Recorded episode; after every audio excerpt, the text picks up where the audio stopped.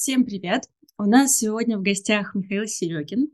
Он сооснователь достаточно известной школы в IT Карпов Курсус. Ну, во-первых, мы с Мишей вместе состоим в SLP, мне кажется, это уже, это уже прям большое количество наших сообщников прошло через э, подкаст. А во-вторых, а, на самом деле у Миши очень интересный проект, потому что в IT ну, кажется, что уже просто гиганты, да, там сидят Skillbox, э, Skill Factory, Нациология, это огромные маркетинговые бюджеты, с которыми вообще непонятно, как бороться, да, это ребята, которые просто заливают деньгами по всем каналам.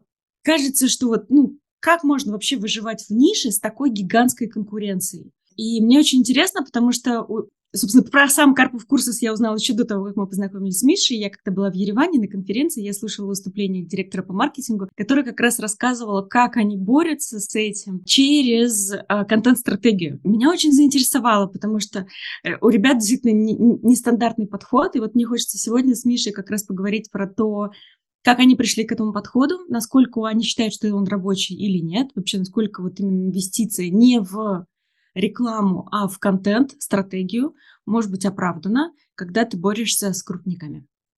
А, Миша, привет. Привет, очень рад быть здесь.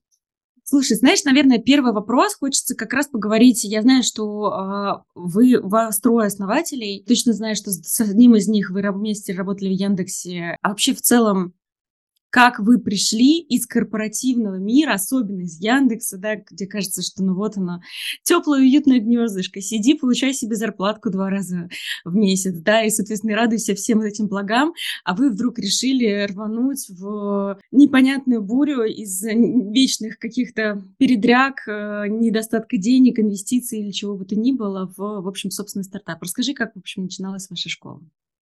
Это на самом деле очень интересная тема, потому что, откровенно говоря, я не то чтобы никогда не мыслил себя в качестве там, предпринимателя, а я активно мыслил себя в качестве не предпринимателя. То есть у меня была позиция по этому вопросу, и позиция была отрицательная. Я большой любитель такого явления, как сидеть в корпорации и нажимать на кнопку, получать э, restricted share units.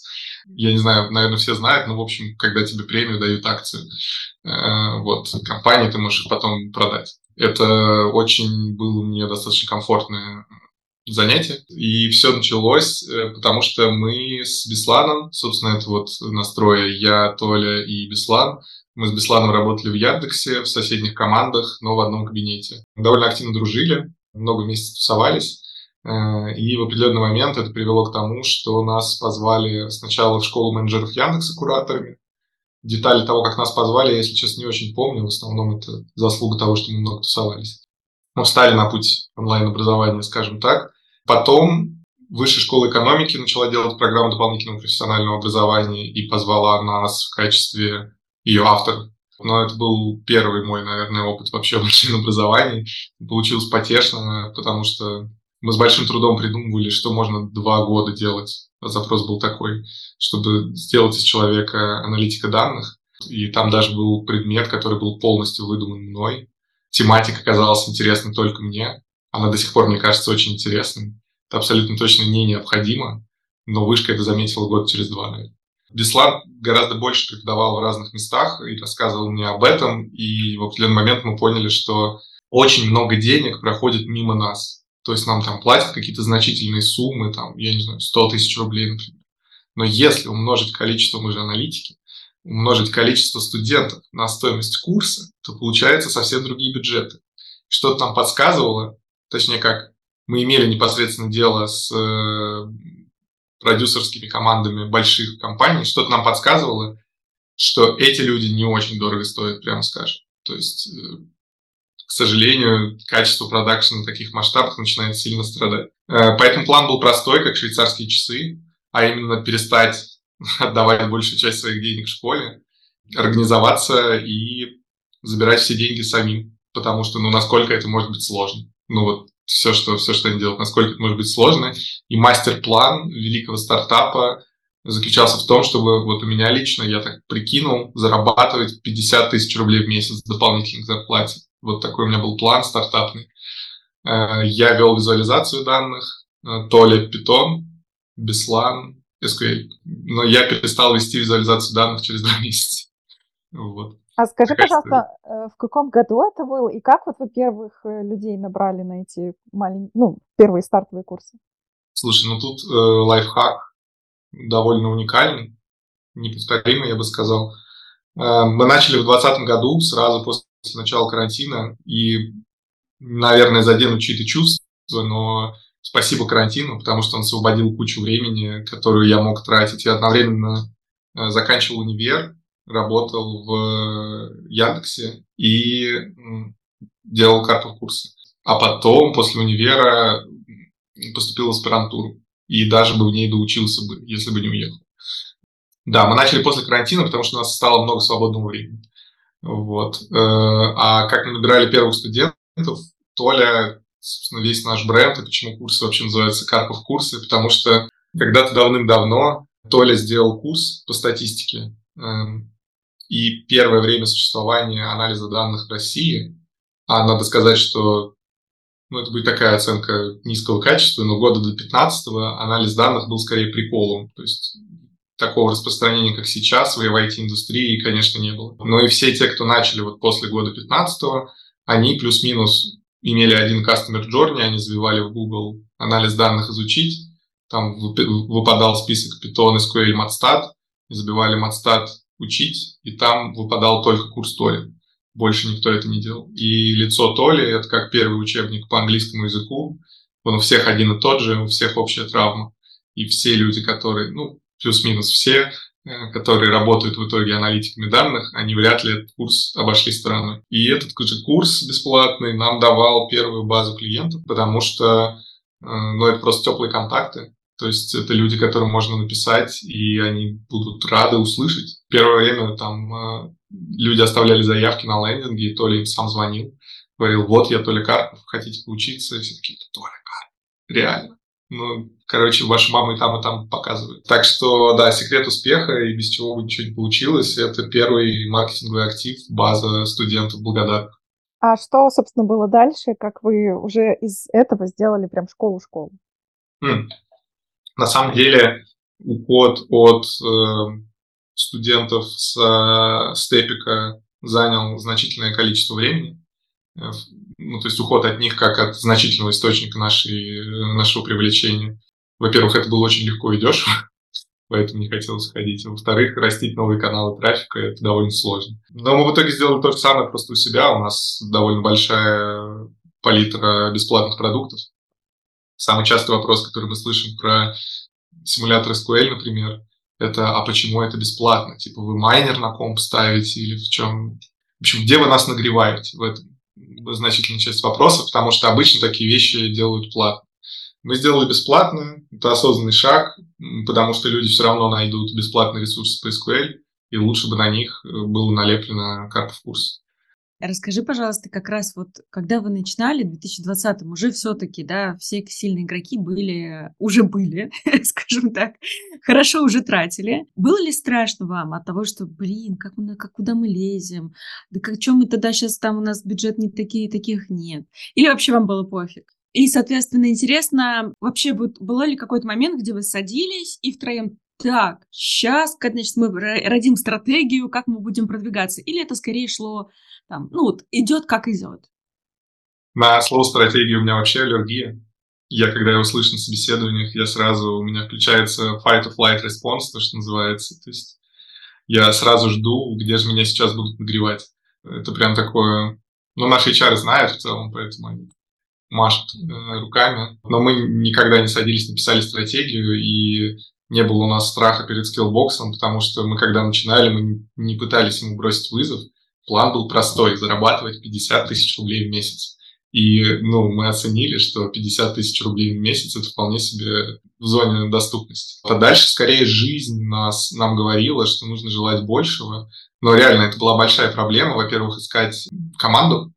Наверное, я кого-то удивлю, но в 2020-м не особо можно было кого-то вдохновить идеей, ну вот еще одного образовательного продукта на рынке первыми там были какие-то наши друзья, иногда бывшие. Ну, в общем, э, это был такой рекрутмент людей, которым некуда бежать. Еще очень помогал э, психфак. Мы с оба психологи по образованию, только он питерский, а я московский. Мы знали много психологов, и психологов было легче рекрутить, потому что им плюс-минус некуда больше бежать. В смысле, что не то чтобы рынок труда довольно большой для психологов. Ну, то есть, если ты не хочешь быть консультантом, психологом, то вообще. Я еще с кафедры психофизиологии, это там, где вот типа нейросайенс происходит, в, советского образца, я бы так сказал. И вот после этого можно идти работать только в науку или в ФСБ, то есть на детекторе лжи сидеть, в смысле никакими другими делами заниматься. Вот, и действительно, если приходить к психологам там последнего курса, которые уже поднажимали кнопку на HeadHunter, то они гораздо были более открыты к предложениям, скажем так, и это нам помогало. А про то, насколько было страшно, Толя, наверное, единственный, кто к этому подходил реально с видением того, что это может быть какая-то большая история. Он там разговаривал с разными э, инвесторами, ангелами, с потенциальными покупателями, стратегами. Все плюс-минус говорили, ну, когда, когда сделаете там миллионов 300-400, тогда и приходите. Еще была забавная история, как один очень, ну, известный достаточно человек в дополнительном профессиональном образовании вывесил у себя в Фейсбуке пост, что он ищет каких-то, какие-то молодые, значит, талантливые, амбициозные проекты с перспективой, чтобы в них вложиться. То ли ему написал, этот человек посмотрел, сказал, ну, за 200 тысяч в месяц я согласен быть адвайзером. В общем, вот такой примерно был инвест-климат. Ну, понятное дело, что никакие инвестиции он, наверное, не раскидывал, это был просто сбор. Даже не знаю, как назвать. Есть такое слово «ЕСАК», так называлась дань э, во время Золотой Орды. Вот, собирал ЕСАК с молодых э, фаундеров, наверное. Но, может быть, инвестировал, просто то ли не повезло. Но, в общем, э, веры было мало деньги уже были, а веры не было еще долго. Вот так могу сказать. А давай сейчас так на контрасте прям скажем, вот не верили, а сейчас у нас столько-то учеников, столько-то мы там зарабатываем, например, по А, да, конечно. Сейчас э, за последние 12 месяцев у нас выручка где-то 300 миллионов, чуть больше, 310, наверное. И мы продолжаем расти год к году. Мы никакие инвестиции в итоге не брали, потому что все это были плюс-минус вариации на тему рассказанной мной истории на каждом этапе. Сто процентов компании принадлежит фаундеру. И вот там, в 22 году мы приросли в два раза к 21 а в 23-м, наверное, прирастем в полтора, один семь, ну, где-то так. У нас пошли большие B2B контракты, и тут как бы хочется не сглазить, они все в конце года. Да, и действительно никто не верил. Мы сами еще очень долго не верили. Один из самых больших косяков был то, что у нас не было операционного директора. Операционным директором был я по причине того, как мы выбирали, кто будет чем заниматься. А, из нас троих никто не особо не имел дела с бумажками. Помню, Толя в определенный момент меня спросил, слушай, а у нас вот уже команда, нам же нужно как-то, ну, налоги, да, платить? Я говорю, ну, наверное, да. И мы решили, что этим буду заниматься я, потому что я судил со своим командом в 19 лет, и поэтому у меня есть опыт общения с государственными инстанциями. То есть у меня было лучшее резюме из нас троих. И я раз за разом принимал решение, что, наверное, организовывать ООО и влезать в Сколково мы давайте сделаем попозже, потому что пока вроде окей.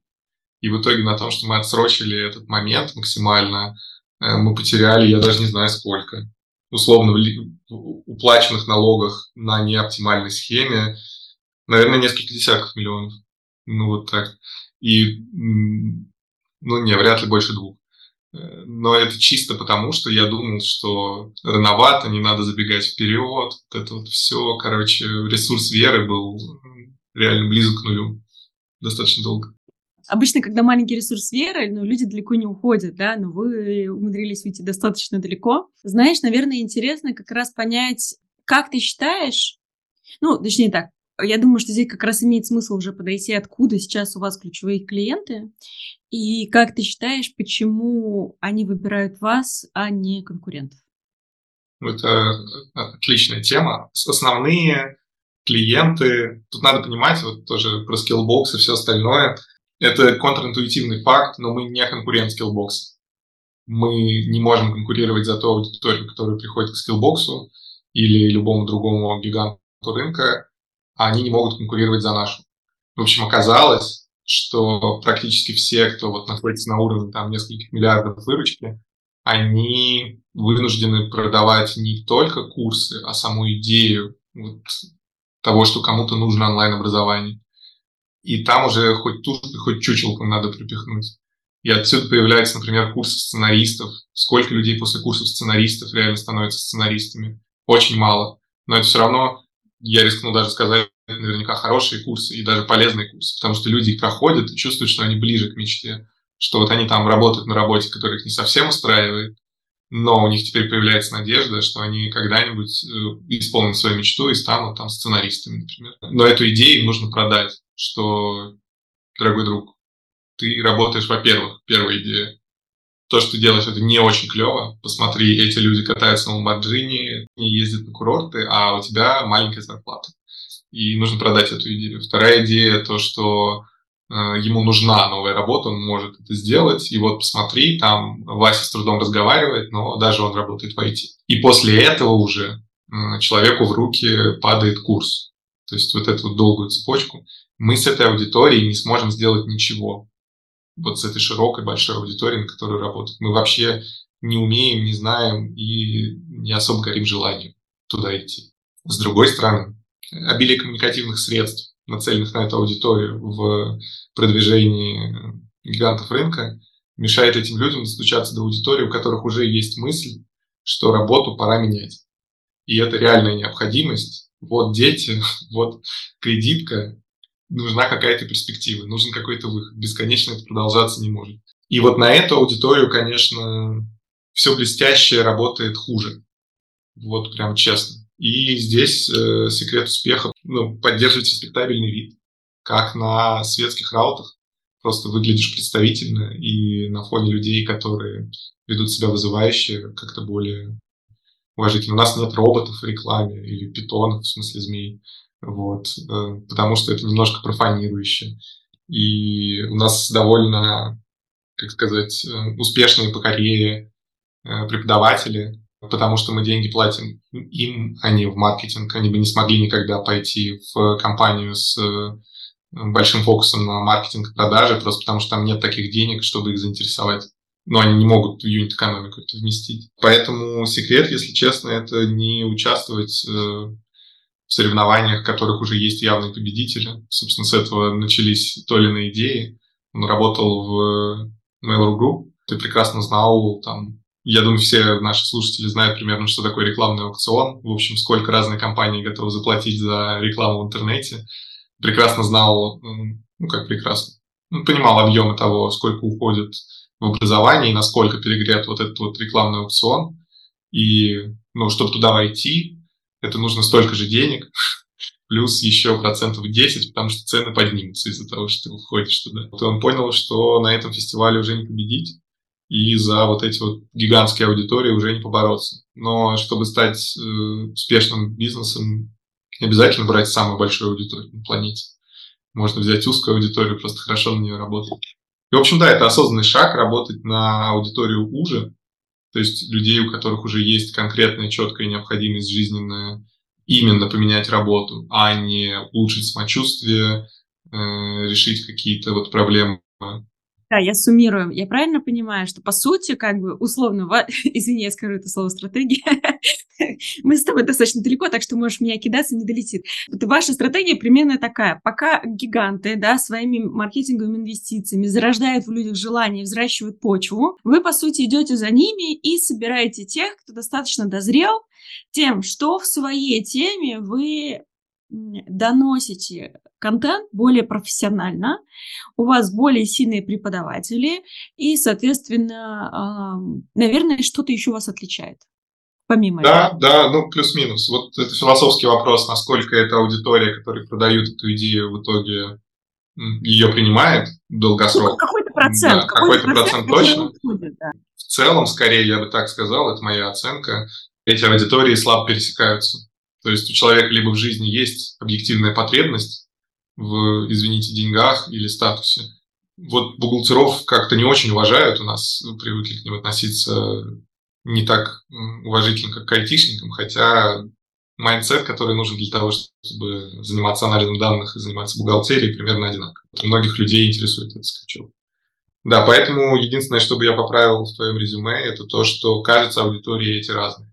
То есть есть люди, которые уже хотят реально поменять работу, но им нужны совсем другие вещи, чем с широким аудиторией. У меня из вообще из того, что, вы делаете, сложилось, знаешь, такое впечатление, что, по сути, ваша суперсила сейчас конкретно состоит в том, что, условно, у вас есть YouTube, который регулярно генерит органику, и органику он генерит на очень контентные, профессиональные видео от ключевых экспертов. И люди приходят, да, то, это то, что не делают условно крупные конкуренты, да, они приходят и получают в одном месте много полезного контента, который их уже вводит, условно за руку вводит немножко в эту тему. Они, получается, знакомятся с вами, понимают, что то, что вы говорите, вы говорите по делу, профессионально. Они видят регалии ваших преподавателей. Собственно, наверное, регалии есть у всех, но тем не менее, да, у вас они тоже есть. Это и создает фактор доверия ну, такое, знаешь, может быть, немножко грубовато прозвучит, но в хорошем смысле вы немножко душнило в своей теме, да, то есть то, что вы реально как бы э, за, за, как бы, за контент бьетесь, да, и это, возможно, там подкупает людей. Я правильно понимаю? Я думаю, что основной момент доверия в том, что к нам можно прийти и ссылаться на наших каналах, в Телеграме, в Ютубе, слушать подкасты, общаться в чате и вообще никогда нам ничего не платить, и мы будем fine с этим. Ну, то есть э, рано или поздно, если у тебя достаточно интерес э, к этой теме, ты нам заплатишь. Ну да, основная задача контента – это сделать так, чтобы забивая в поиск, что такое анализ данных или в чем разница между Data Science и анализом данных, нельзя было избежать встречи с нашим контентом. Это первая задача. Дальше нужно сделать так, чтобы наш контент точно был приятнее. Скажу честно, какого-то невероятного качества, прям вот откровений с небес по поводу того, хотя иногда бывают темы такие, ну, про которые больше нигде не прочитаешь, но большинство тем, если честно, освещены достаточно подробно не только нами. Вот, просто мы не пытаемся впихнуть человеку сразу что-то. Мы ему говорим, вот э, написано видео про разницу между анализом данных и Data Science, и там будет видео про разницу между анализом данных и Data Science. Не знаю, наверное, кто-то из слушателей точно бывал на продающих вебинарах гигантов рынка. Там, как правило, контентные части продающие, они равны по размеру. Типа час людей просто греют на покупку. Это хорошая стратегия. Я уважаю этих людей за успешный бизнес. Но если так не делать, то к тебе неизбежно попадут люди, которых это жутко раздражает. Им легче гораздо продать. Ну и про регалии у всех есть преподаватели с регалиями, но, извините, не у всех есть э, вице-президент по Data Science British Petroleum. Так что здесь, э, я бы сказал, есть разница средних, скажем так. Вот, но опять же, это вопрос стратегии. Мы просто перемещаем часть бюджета с маркетинга на преподавателей. Не то, чтобы мы волшебством каких-то их привлекали. В целом, да, как говорится, всем нравится идея этичных продаж когда на бесплатных мероприятиях ты реально людям даешь пользу, а не продаешь. Продавать всегда так, такое себе э, напрягающее мероприятие. Вообще, насколько ты считаешь, не знаю, может быть, ты сравнивал ваши конверсии с каким-то бенчмарком по рынку? Или в целом вообще, насколько, как тебе кажется, эта стратегия оправдана? Нет ли такого, что, знаешь, вот вы сейчас зарабатываете 300, а могли бы зарабатывать 500? Если бы по-другому вопрос периодически нас заботящий. Мы как бы не игнорируем вопрос того, что нужны продажи, но игнорировали. Это забавный факт. Но вот до 200, по-моему, в год мы дошли. У нас было два продажника. Два всего, в смысле, не команды, всего два человека. И, по-моему, они были на полставки. Они вообще были аналитиками данных или вот сферы. Просто у нас была такая идея, что, наверное, они могут лучше объяснить, что там происходит, чем продажники с рынка. И, наверное, если бы мы поменяли эту схему раньше, а не позже, мы бы заработали больше, но когда ты делаешь какой-то бизнес, то вопрос фокуса на том, от чего зависит выживание, а не что нужно сделать. Нужно сделать очень много вещей, нужно было сделать очень давно реально. Э, вопрос в том, что тебя убьет. И вот э, нужно делать то, что может тебя убить. А это, да, ну, сто процентов можно было ну вот начали делать вебинары на какие-то общие темы для совсем новичков, а не просто контент, вот строго по дисциплине. там каких-то тем, питона, SQL, АБ-тестов или что-то еще, просто вот рассказать про индустрию только недавно. Но в целом идет хорошо, людей не раздражает. Э, можно было начать раньше, можно было бы уже сейчас сделать 500. Э, знал бы прикуп, как говорится, жил бы в Сочи. Э, но я тоже жалею об этом иногда, думаю, блин, казалось так просто. Неужели? Но если про бенчмарки говорить, тяжело сказать. Я не, не знаю, кого привести в пример, про кого это открытая инфа.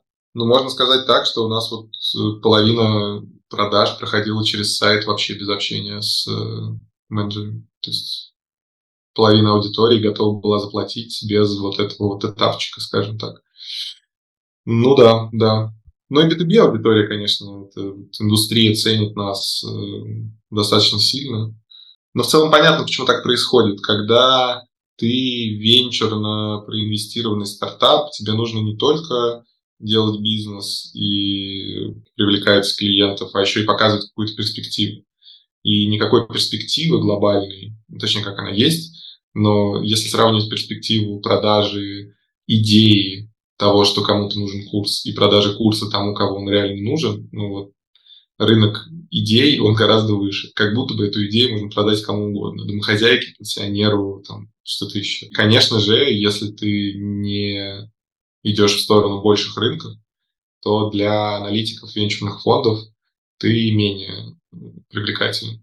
Хотя можно стать, опять же, очень богатым человеком, не работая на этот рынок. Он просто, ну, большой, поэтому привлекательный. Короче, у нас разные разные направления, потому что у нас разные, как это по-русски-то, инсентив, побуждающий фактор. У нас нет погоняла человека с кнутом, который говорит, что если мы не пойдем в это направление, то наша оценка упадет, и этот человек потеряет деньги, и это сильно скажется на нашем самочувствии. Мы работаем для себя. Человек, который работал в нетологии, как будто бы про себя слушаю со стороны. Э, я работала, у нас было отдельное подразделение, Эдмаркет, ну, не вся там нейрология, хотя я знала цифры, знала конверсии, мы там обменивались опытом. И да, я понимаю, о чем ты говоришь, что вот приходит кто-то и говорит там, чтобы оправдать ожидания, нам нужно сделать там, не знаю, 500 там миллиардов продаж в этом месяце, как бы ищите людей где хотите. Это да, есть такая история. Но, кстати, я тоже, э, я сама из инфобизнеса пришла, и по мне, продающие вебинары нетологии, это просто, я не знаю, такое, ну, типа, если хотите, покупайте. Я просто, ну, я очень жестко меняла вебинары, чтобы они были продающими. Так что даже все нетологии скиллбоксы слабенько продают, еще, как говорится, есть куда расти. Ну, в сравнении а... с инфобизнесом, это, конечно. Я, на всякий случай, дисклеймер, я с глубоким уважением отношусь к людям, которые построили работающий бизнес. И то, что я говорю про наши различия, это я говорю про то, что мне очень повезло, что осталась ниша, в которую можно вот таким специфическим образом залезть. Без инвесторов и только на тех, кому реально это нужно. Потому что они ее оставили. И большое спасибо, и я очень уважаю людей, которые построили гигантский бизнес. Просто другой, я строю сам. Я бы, наверное, не смог такой сделать. А давай тогда э, я хотела уточнить вот как раз воронку продаж. Я правильно понимаю, что у вас много контента, люди угу. вас там находят по ключевым словам, подписываются, читают, смотрят, читают, смотрят, и потом, видимо, там вы какую-то рассылку им отправляете или где-то в соцсетях пишете, что ребята, стартует курс там а, аналитик, приходите. И как бы кто хочет, приходит, кто не хочет, э, не приходит. Э, но вы активно это не пушите. А, а вообще используете хоть какие-то там триггеры продаж, типа вот как у нетологии и прочих, там 40% скидка? Или вообще как бы хочешь приходи, хочешь нет? Если вот хочешь приходи, хочешь нет, вообще, а как тогда, ну, строить какое-то финпланирование, э, как вы понимаете, а вдруг никто не придет? Ну, в следующем же месяце будет, особо скидок никаких нет, ну, приду в июне, приду в июле, в принципе, то есть, может быть, вы чем-то другим их как-то сподвигаете, скажем так, быстрее входить в нишу и ну, повышать свой профессиональный уровень.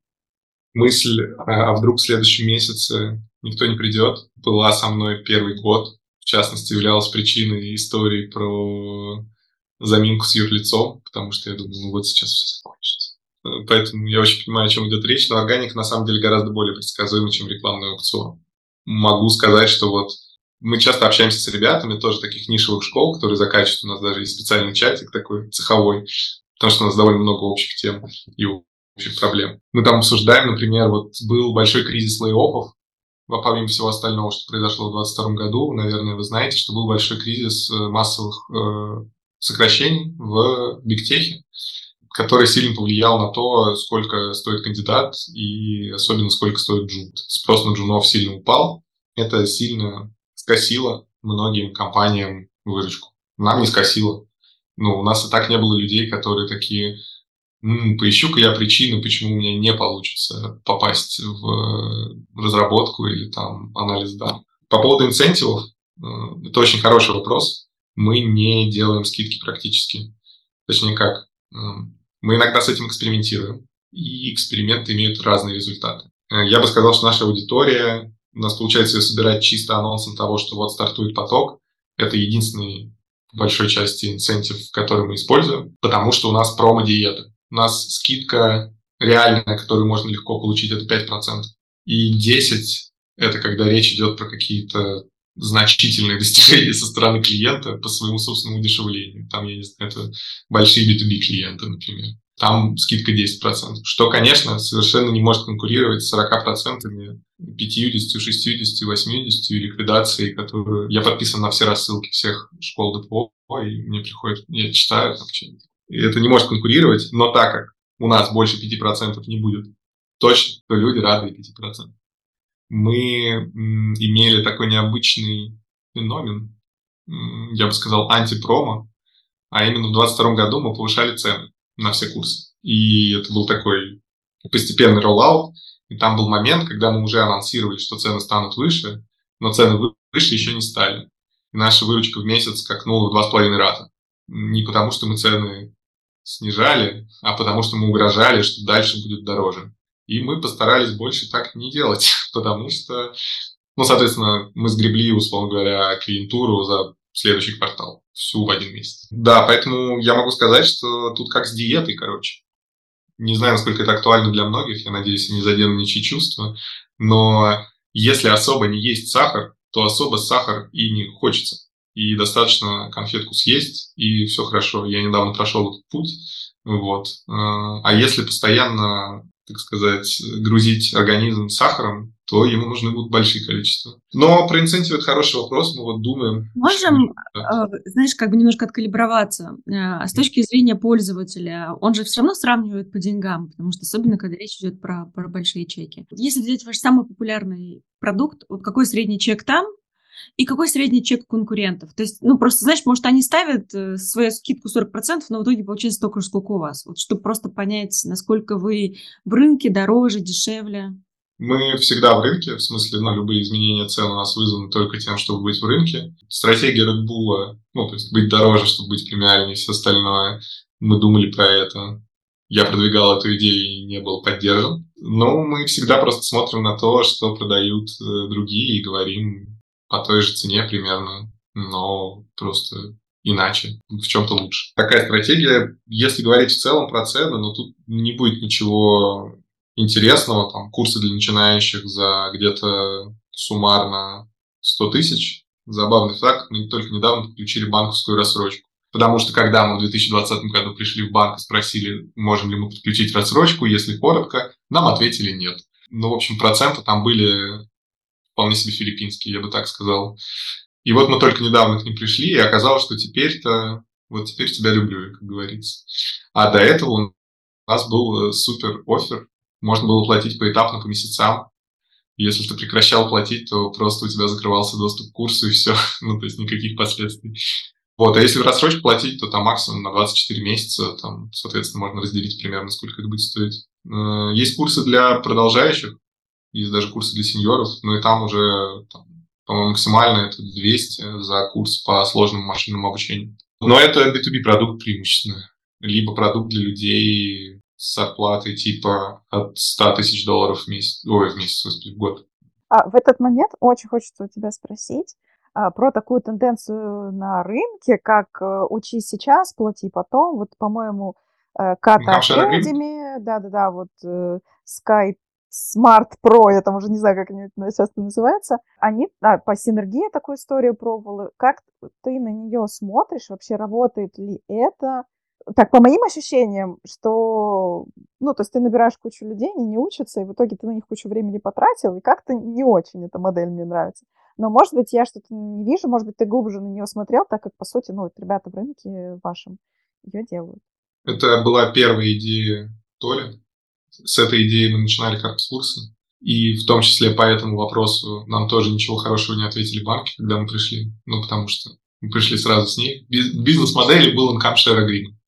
То есть соглашение э, о том, что образовательная компания получает часть твоей зарплаты в случае, если это зарплата в той сфере или такого размера, как ты желал бы. Поэтому на этот опыт мы смотрели очень много, очень долго. Большой завистью смотрели на SkyPro, которые могут себе позволить учить людей в надежде на, на чудо плюс-минус. Ну, я говорю про чудо, потому что, если честно, если так на чистоту, невозможно заставить человека найти работу.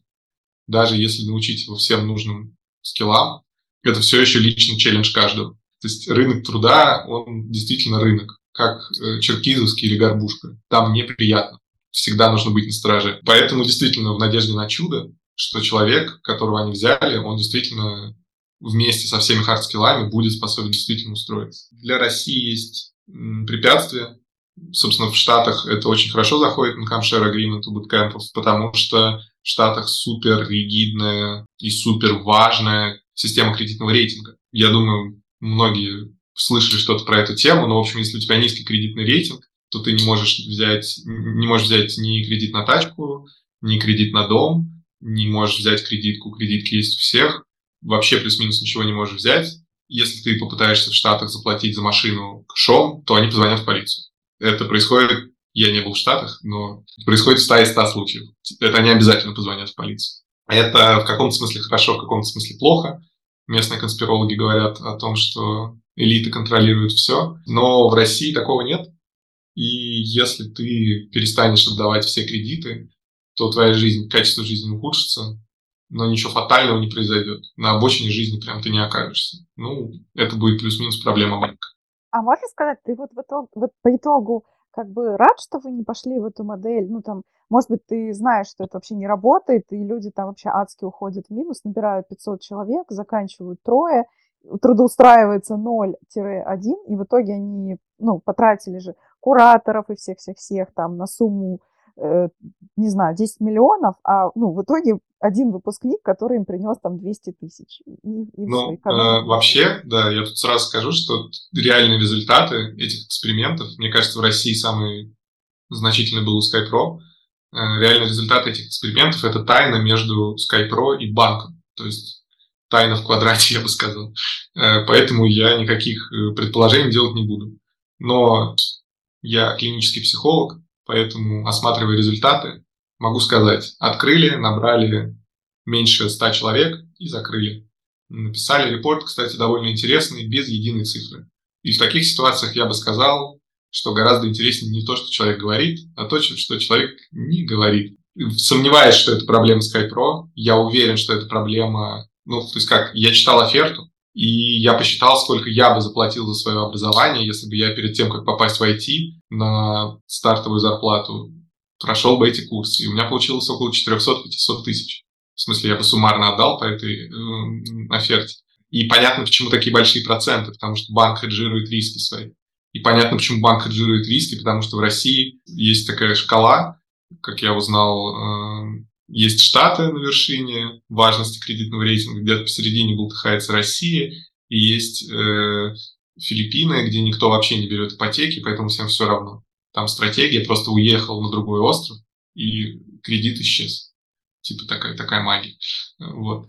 Э, и в России, ну, чтобы поддерживать эту структуру, действительно нужно с тех, кто платит, брать огромные проценты, чтобы оплачивать э, счастливую жизнь тех, кто не платит. Это очень хорошая схема, и в идеальном мире я бы хотел к ним прийти, потому что я очень много разговариваю, но это связанные темы. В определенный момент, напоминаю, мы пытались подзаработать, а не сделать стартап или бизнес. В определенный момент мы поняли, что мы делаем очень качественный продукт, но это вообще не полезно. То есть это как-то чуть-чуть помогает продажам, но человек выходит довольный и с наших курсов, и с самых плохих курсов, а наиболее довольный он выходит с марафоном желаний. Ну, можно долго рассуждать про справедливость, но суровая коммерческая истина заключается в том, что делать качественные продукты не то чтобы супер выгодно, если ты это напрямую не монетизируешь. Большим челленджем для нас было понять, как это наиболее эффективно монетизировать. Мы пришли к другому варику в этой сфере. Объяснять банкам, что они должны брать меньше, иначе это долговое рабство по итогам курсов.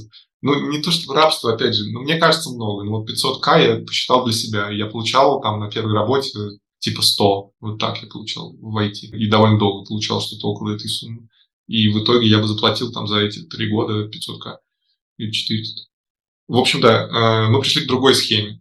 Мы в начале 22 года, в январе, заключили контракты с европейской и израильской компаниями по поставке джунов, в общем, поставке рабочей силы, которая будет рада работать по низким зарплатам по сравнению с местными, просто работать в Европе или Израиле. И мы за это получали в два раза меньше, чем условно рекрутинговое агентство, но у нас не было ни одного коста рекрутингового агентства. В смысле, что нам не нужно этих людей искать, нам не нужно их оценивать, они вот все.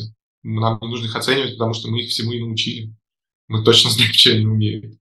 Получается, что вот и у меня, я как раз только сидела и думаю, сейчас задам вопрос про то, что джунов никуда не берут, как вы решили этот вопрос? И ты, в общем-то, на этот вопрос ответил, что у вас как раз вы сделали контракты с зарубежными компаниями. Да, для зарубежных компаний э, в целом э, российский технический специалист – это бренд, хороший бренд. Ну, тоже такой бренд, вот есть бренд индийского технического специалиста. У него много негативных коннотаций, но точно ясно, это дешево. И этим тоже можно пользоваться. И на любом неказистом бренде технического специалиста из стран СНГ тоже можно кататься. И мы попытались на этом прокатиться, но все международные контракты закончились в 2022 году. А мастер-план был в том, чтобы постепенно перемещать вес, финансовую нагрузку с э, студента на работодателя. То есть сначала брать 90% денег за специалиста со студента и там 10% с работодателя, а потом медленно-медленно перемещать эту схему вместе с наработкой эм, бренда, что у нас точно качественные джуны, и это не джуны, которые там месяц назад впервые услышали название этой сферы. Такой был план, да. В этом ключе интересно узнать, как вот, собственно, события 2022 года повлияли на вас. Да, то есть мы услышали как минимум, что у вас отвалилась одна важная бизнес-модель, которая вам очень нравилась. Ну, там, все, кто сидел на трафике, понятно, по ним больно ударило, потому что трафик вырос в разы, отвалился важный дешевый канал, эффективный э, трафик. А вы сидели на контентной стратегии. Изменилось ли у вас что-то? Изменилось, может быть, там, не знаю, у вас вырос объем корпоративных заказов или, наоборот, упал? Сказал. Это первый вопрос, то есть условно про то, как изменилось. А второй вопрос, как вы готовитесь к будущим изменениям? Потому что все же вангуют, что у нас там YouTube заблокируют, и э, а для вас это важный канал трафика. В общем, если у вас Телеграм тоже могут закрыть. Да, да, да. Если у вас какой-то план Б. Кстати, спрашивают часто на э, собеседованиях люди. Я им честно говорю, что если заблокируют YouTube, Telegram, например, объявят мобилизацию, то мы закроемся. И если они думают, что если им нравятся компании, в которых им скажут что-то другое, то им стоит идти там работать реально, потому что они верят в чудеса. Но ни для кого не секрет, что мир стал сильно хуже. Сначала после 2020 года, а потом после всех кризисов 2022 года. Тенденция отрицательная очень сильно. И вопрос в том, что ты хочешь сидеть и искать себе чудесное место, где все хорошо, или ты хочешь учиться жить в новом мире. Вот этот важный вопрос нужно себе задать, потому что, ну, хороших новостей здесь нет. Да, мы все в опасности. Всегда, каждый момент. Но вообще у нас довольно... Это был большой минус, потому что когда мы поняли, что у нас стартап, оказывается, а не подработка, начали разговаривать с людьми, которые делают стартапы. Когда я еще не был знаком с SLP, и это были самые разные персонажи. Но все и странные, и толковые говорили одно и то же, типа, чем вы занимаетесь вообще, зачем вам прибыльная компания, поднимите деньги, жестко растите, берните там, я не знаю, теряйте на каждом клиенте по 2х его чека, главное быстро растить. Такой был мир в 2021 году, и в 2021 году мир с бешеными оценками стартапов и фокусом на росте над нами совершенно справедливо смеялся. То, что мы делали, было немножко туповато для мира 2021 года. Но оказалось, что для мира, когда оценки падают вниз, быстрый рост никого не интересует, а всех интересует прибыль и всех интересует надежность, маркетинговой стратегии, а не ее потенциал. Вот в этом мире мы, в общем-то, как в фильме «Форест Гамп», когда из всех креветочных лодок э, в шторме выжила только лодка Фореста Гампа, и он стал очень богат. Да, в общем, оказалось, что мы очень э, крепкая компания. Э, ну, то есть много чего происходит, не то чтобы мы это не чувствовали, но мы, кажется, удерживаемся чуть получше, чем остальные, потому что к нам не могут прийти инвесторы и сказать, знаете, что, кажется, пора заканчивать, закрыть нас как направление, скажем так. И по многим другим причинам. Мы не можем э, начать терять клиентов, потому что клиенты приходят по органике. Мы не можем резко сделать в два раза больше клиентов, впрочем. Это минус, потому что органику нельзя резко вырастить в два раза. Но резко упасть в два раза она тоже не может. Это живая потребность людей. Тем не менее, давай вернемся тогда в прошлый год и поговорим, mm-hmm. а что вообще реально изменилось в вашем контексте. То есть, окей, да, мы услышали, трафик не изменился, потому что вы сидите на органике. А, может быть, упала покупательная способность, конверсии, может быть, э, не знаю, ну, про рассылочки вам не актуально, да, может быть, корпораты стали больше приходить, меньше. То есть вот если говорить про структуру выручки, да, ты вначале сказал, что вы выросли, но выросли меньше, чем до этого. Вот, собственно, интересно узнать за счет, ну, что повлияло негативно, и, может быть, наоборот, вы что-то открыли для себя позитивное, что позволило вам, там, не знаю, где-то набрать своих очков. Ну, позитивного ничего нет. Позитивно только в том, что мы вымираем медленнее, чем окружающий мир остальные теряют больше. Вот такая, э, такая несчастливая новость. У нас упала маржинальность. Про корпоратов тяжело сказать. Скажем так, весь 22 год они приморозили траты плюс-минус. Сейчас более-менее отмораживают. И, конечно, слежки за тратами стало больше. Поэтому они меньше покупают компании, которые просто приходят к HR-директору и говорят, мы сделаем так, чтобы во всех отчетах у тебя было красиво, что у тебя есть образование на все темы. Их реально интересует, а что они за это получат. И это тоже позитивный момент. Денег они тоже стали тратить, наверное, меньше, но в этой плохой ситуации нам лучше, чем окружающим. Ну и тут еще такой момент, что вот мы сколько, третий год, четвертый, существуем, и бренд наконец-то начал работать. Ну, условно, какой-нибудь большой банк, он нам прислал своих Сначала пару человек, там, дата-сайентистов, они обучились, прошло 6 месяцев, он с ними поговорил, на них посмотрел, прислал 10 человек, прошло еще 6 месяцев, он их обучил, с ними поговорил, посмотрел, как они перформят. И вот, наконец-то, он дошел до мысли, что пришло, пришла пора прислать 500. То есть еще есть некоторый момент, что и наши фазы роста, которые, так сказать, пеклись с 2020 года, они здесь нам помогают. Э, но в целом хорошего ничего, кроме того, что мы Э, ни к чему хорошему и не готовились. Вот так. Звучит, конечно, максимально позитивно, прям ну, заряжаешь солнце. Мы все умрем. Но это Нет, правда. не обязательно, не обязательно. А, мы все умрем, это плохой выход из ситуации. Точнее, как ты думаешь, что это все скоро закончится и можно ничего не делать. Но плохая новость в том, что мы не умрем. Это будет продолжаться. И нужно что-то делать. Если не останавливаемся еще. Еще позитив. Да, да, да. Ну, а что сказать? Мы будем перерождаться и перерождаться. Да, да. И в каждом нашем новом перерождении будет все хуже и хуже. Это, кстати, не обязательно. Скажи, пожалуйста, вот, окей, ты отметила хорошую мысль, что важно очень как бы осознавать, что происходит, и учиться адаптироваться под новые реалии. Вот как раз интересно, а вы как компания, как адаптируетесь? То есть что принципиально нового вы начали делать там с февраля прошлого года. А сейчас, может быть, даже, э, может быть, ты даже сейчас не видишь прям вот, типа, скажи, может, нельзя сказать, что, типа, вот поэтому мы выросли в два раза, или у нас конверсия выросла в два раза. Но хотя бы ты видишь, что то, что вы делаете, это как бы долгосрочно правильно, ты видишь уже позитивные тенденции, да, что вот как раз, может быть, вы открываете новые продукты, может быть, вы нанимаете каких-то людей, которых раньше не нанимали, во что-то инвестируете больше фокус. Э, ну, в общем, что-то, что вы начали делать по-другому, что тебе кажется, что вы делаете правильно. Во-первых, мы сместили фокус, мы, собственно, запустили курс по фронтенду, э, примерно одновременно с историей про поставку джунов в другие страны. Запустили курс по фронтенду и планировали выходить в разработку. Курс хороший. Сейчас наш основной фокус на сфере больших данных все еще. Курс мы, конечно, не закрыли. Мы поняли, что лучше быть королем в своей сфере, чем просто кем-то во многих. Что, конечно, жалко, у нас в целом такая, мы на бигдате не зациклены. У нас машина производства контента налажена на качество, а не на бигдат. Мы начали выстраивать продажи и маркетинг, так сказать, по-взрослому. То есть э, такую системную работу просто начали, потому что раньше мы могли делать только то, что у нас хорошо получается, и нам нравится этот продукт, и вот ехать там 200 миллионов, два продажника. Сейчас такое нельзя. У нас получается делать, э, не раздражая core аудиторию. Я так понимаю, вы наняли больше продажников. Судя по тому, что сказал, раньше было два, то сейчас их, наверное, стало больше. Или, или... Да, ну количество это же не вопрос. Работать надо немного, а головой. Там просто было, ну, условно, никакой системы. Мы с э, очень приблизительно плюс-минус километр отслеживали конверсию раз в квартал. Такие, ну и ладно. Никто не интересовался, что же это за люди, которые оплачивают, э, которые дают нам 100 тысяч рублей и даже ни с кем не поговорили.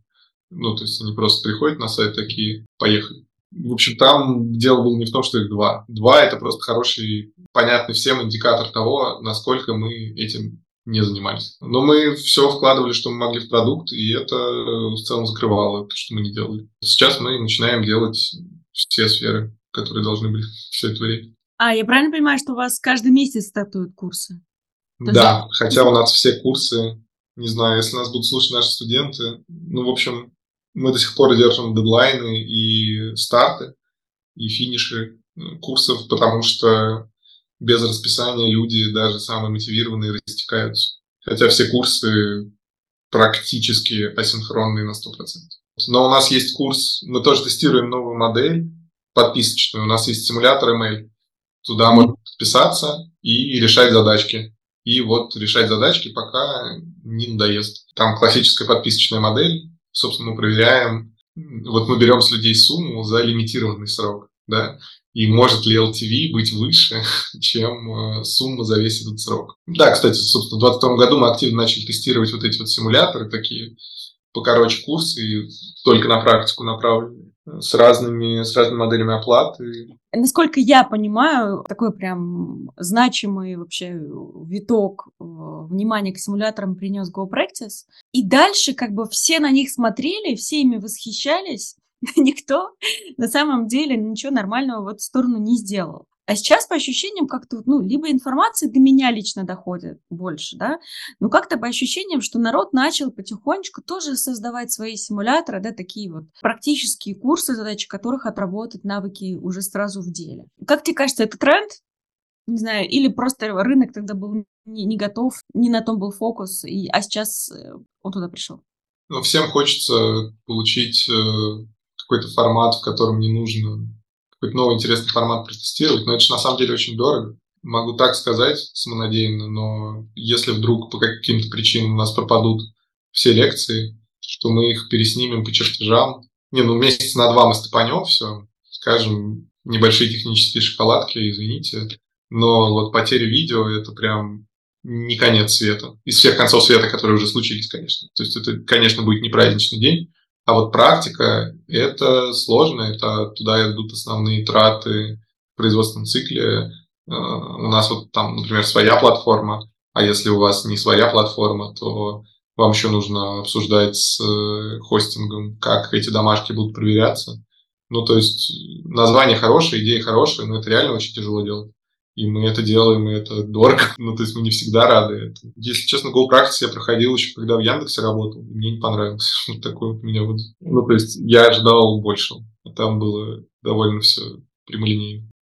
Смотрю, да, вот пытаюсь осознать вашу, это, учитывая, что мы с разными нишами общаемся, да, мы все равно как бы их между собой тоже сравниваем, потому что это интересно. То есть вот так вот суммируя весь разговор, получается, что Ваша ключевая стратегия состоит в том, чтобы присутствовать с точки зрения контента везде, где может оказаться аудитория, которая уже заинтересована в этом, собрать их по максимуму на своих площадках, по сути, прогреть на своих площадках, и в следующий запуск, который будет раз в месяц, активировать их в продажу. Единственный вопрос, который у меня есть, что у вас достаточно большая продуктовая линейка. Если у вас у каждого продукта запуск раз в месяц, как вы их анонсируете? У вас там, не знаю, раз в три дня стартует курс тогда, получается, в социальных сетях? Ну, то есть понимаешь мысль, что у вас... Да. не, не один продукт, у вас их много, а в этом случае сложно делать запуски, запуски на базу. Одно дело, если есть автоворонка, в которую ты заливаешь трафик, и она как бы независимая, и совсем другое, когда ты работаешь с базой. Как вы вообще разводите вот эту проблематику? Одновременно, ну, не одновременно, близко по времени у нас стартуют максимально разные курсы.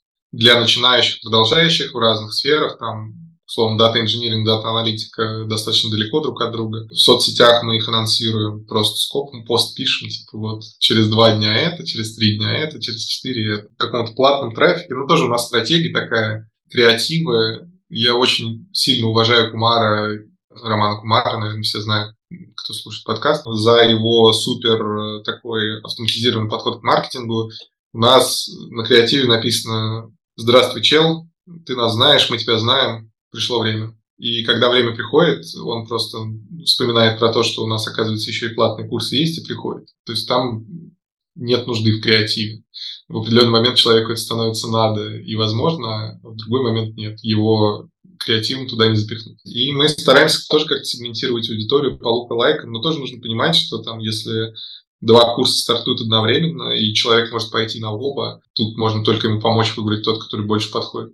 Это уже задача продаж. А проблемы с тем, чтобы с нами пообщаться, у него нет. Потому что мы, потому что он знает, что если он к нам придет, то ему не будут пытаться что-то запихнуть, что ему не надо. Но это такая тонкая штука доверия, и я не рекомендую людям с ней работать, потому что его очень легко нарушить, тяжело масштабировать и вообще осознанно растить. Но когда оно у тебя есть, то кататься на нем можно достаточно фривольно. Я, кстати, да, вот э, сколько мы вот разговариваем, да, уже там больше часа, я понимаю реально, что э, есть школы такие махины, а есть школы с человеческим подходом, как у вас. А как э, вы работаете с продуктом? Курс же длинный, обучение там порядка там 9 обычно месяцев. А, ну 6, 6, 6 это тоже много. Я сейчас прохожу курсы месяц и такая, боже, когда это закончится. Но я вот, я гуманитарий, конечно, я не претендую на то, что я ваша целевая аудитория, но все-таки я думаю, что людям сложно, с учетом того, что они, наверное, где-то работают, еще вечером учиться, и вот дотянуть как бы 6 месяцев до конца, ну, задача такая, весьма сложная.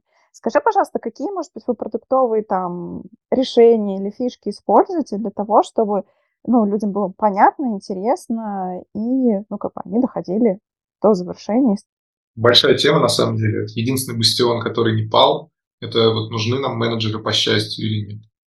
Э, я не знаю, сталкивались вы ли вы, но Skype Pro, мне кажется, боюсь ошибиться, наверное, они вот флагмански это продвигали, такую тему людей, которые работают исключительно с мотивацией студентов. Я вот тяжело, с трудом себе представляю этот процесс, и поэтому, наверное, я вот до сих пор против. Но я очень ограниченный человек, я много чего был против, и это работает, поэтому меня лучше не слушать на эту тему. У нас доходимость 50%. Э, Мы ее раньше мерили при помощи нашей, нашей собственной рассрочки когда человек может платить, может не платить, потому что когда человек голосует рублем, это стопроцентный показатель. Тут уж, извините, это не то, как вы считаете баллы, потому что нагнать этот показатель очень легко. Просто что вы считаете завершением курса, когда вы выдаете сертификат? Вот доходимость 90%, доходимость 1%, можно что угодно.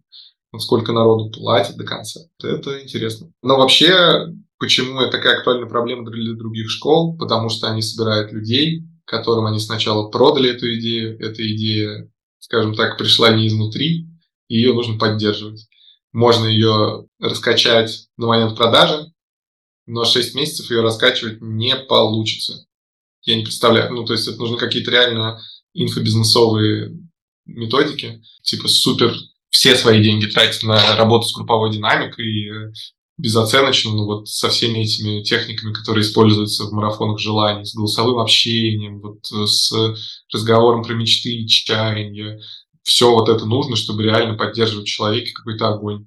И только этим нужно заниматься. Уж точно не математической статистикой. Представляете себе формулу Байеса? Это самое несексуальное, что вообще можно представить себе. Ну ладно, Байес еще ничего, а там какого-нибудь диспрессионного анализа, это вообще жизнь. И здесь нам помогает то, что мы просто не идем в аудиторию, в которой нужно этот огонь раздувать ежемесячно. Да, нам нужно помогать. Но... Но подожди, подожди, это вот это, и так сейчас Михаил раскроет во всей красе все фишки своих курсов. Нет, ну в целом мы делаем то же самое, просто у нас аудитория. Может, все-таки что-то есть, что вас... Может, все-таки у вас курсы не такие одинаковые, как там у коллег. Но я просто знаю... Ну, мы тратим супер много времени на то, чтобы сделать курс. Мы собираем супер много анализ, ну, данных о том, как э, люди его проходят. Супер много времени тратим на то, чтобы это было более приятный процесс. Какой-нибудь приведи пример. Вот, например, ну, не знаю, ребят там из серии вот металлогии всегда были двухчасовые лекции, и смотреть это в записи очень тяжело. А может, вы там что-нибудь... А мы сделали 15-минутные какие-нибудь куски. Мы сначала сделали часовые лекции, потом поняли, что 15-минутные работают лучше, разбили везде на 15-минутные.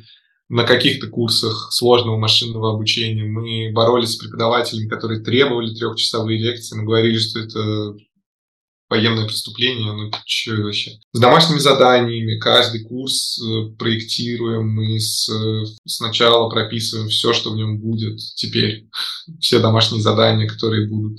Десять раз проверяем, собираем команду экспертов, которые посмотрят на курс и скажут, что эта программа окей.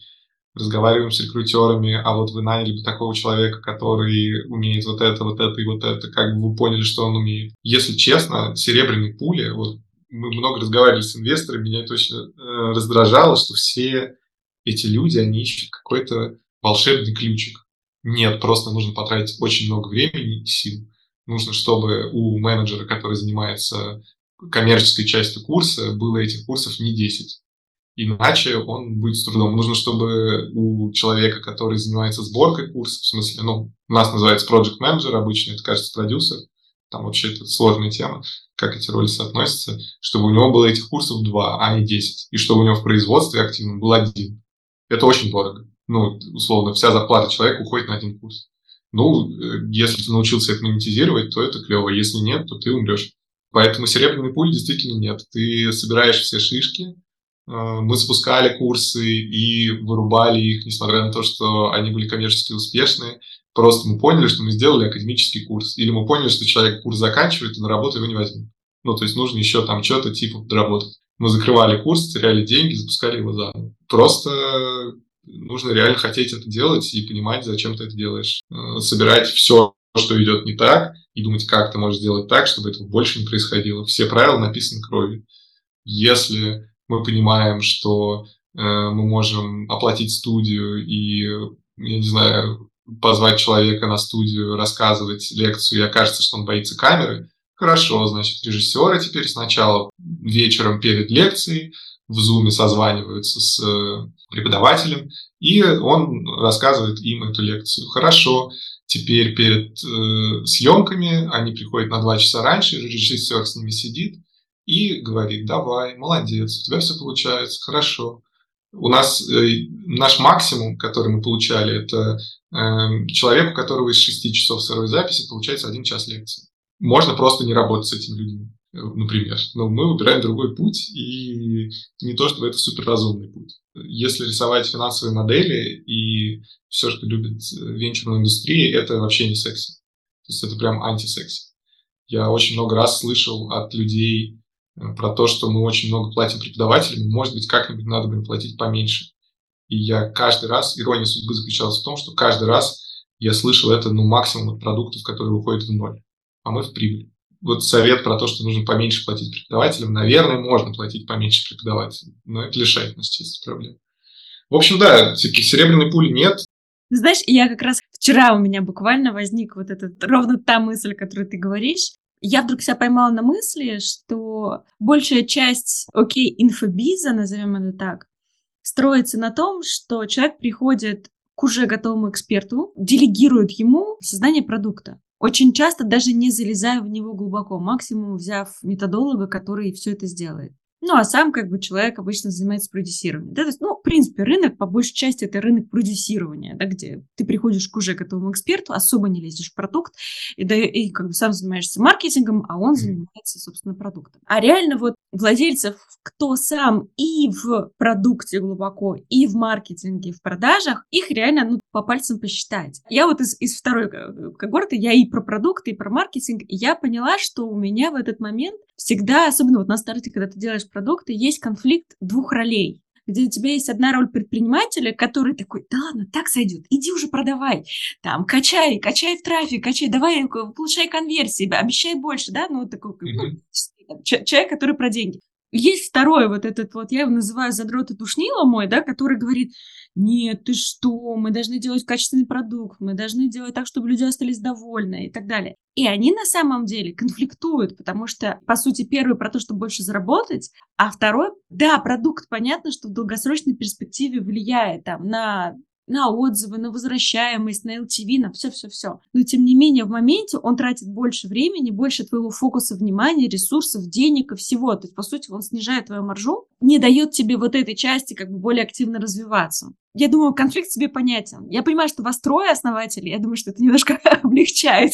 Это как бы хотя бы... Хотя, возможно, у вас у, у каждого еще и такой внутренний конфликт. Нашли ли вы собственный внутренний ответ вот на то, что, что с этим конфликтом делать и какую сторону, да, белую или черную поддерживать? Ответ очень простой. Мы посмотрели на две вещи эти, условно, и поняли, что в сфере маркетинга и продаж есть люди, которые нас масштабно обгоняют. Прям, и мы их, скорее всего, никогда не догоним. И вся индустрия в целом тренируется на эту тему.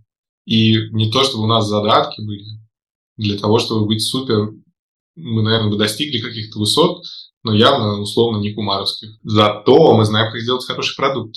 И там, конечно, нет такого квик-вина, не такой он большой, но там мало народу, и мы реально знаем, как это делать.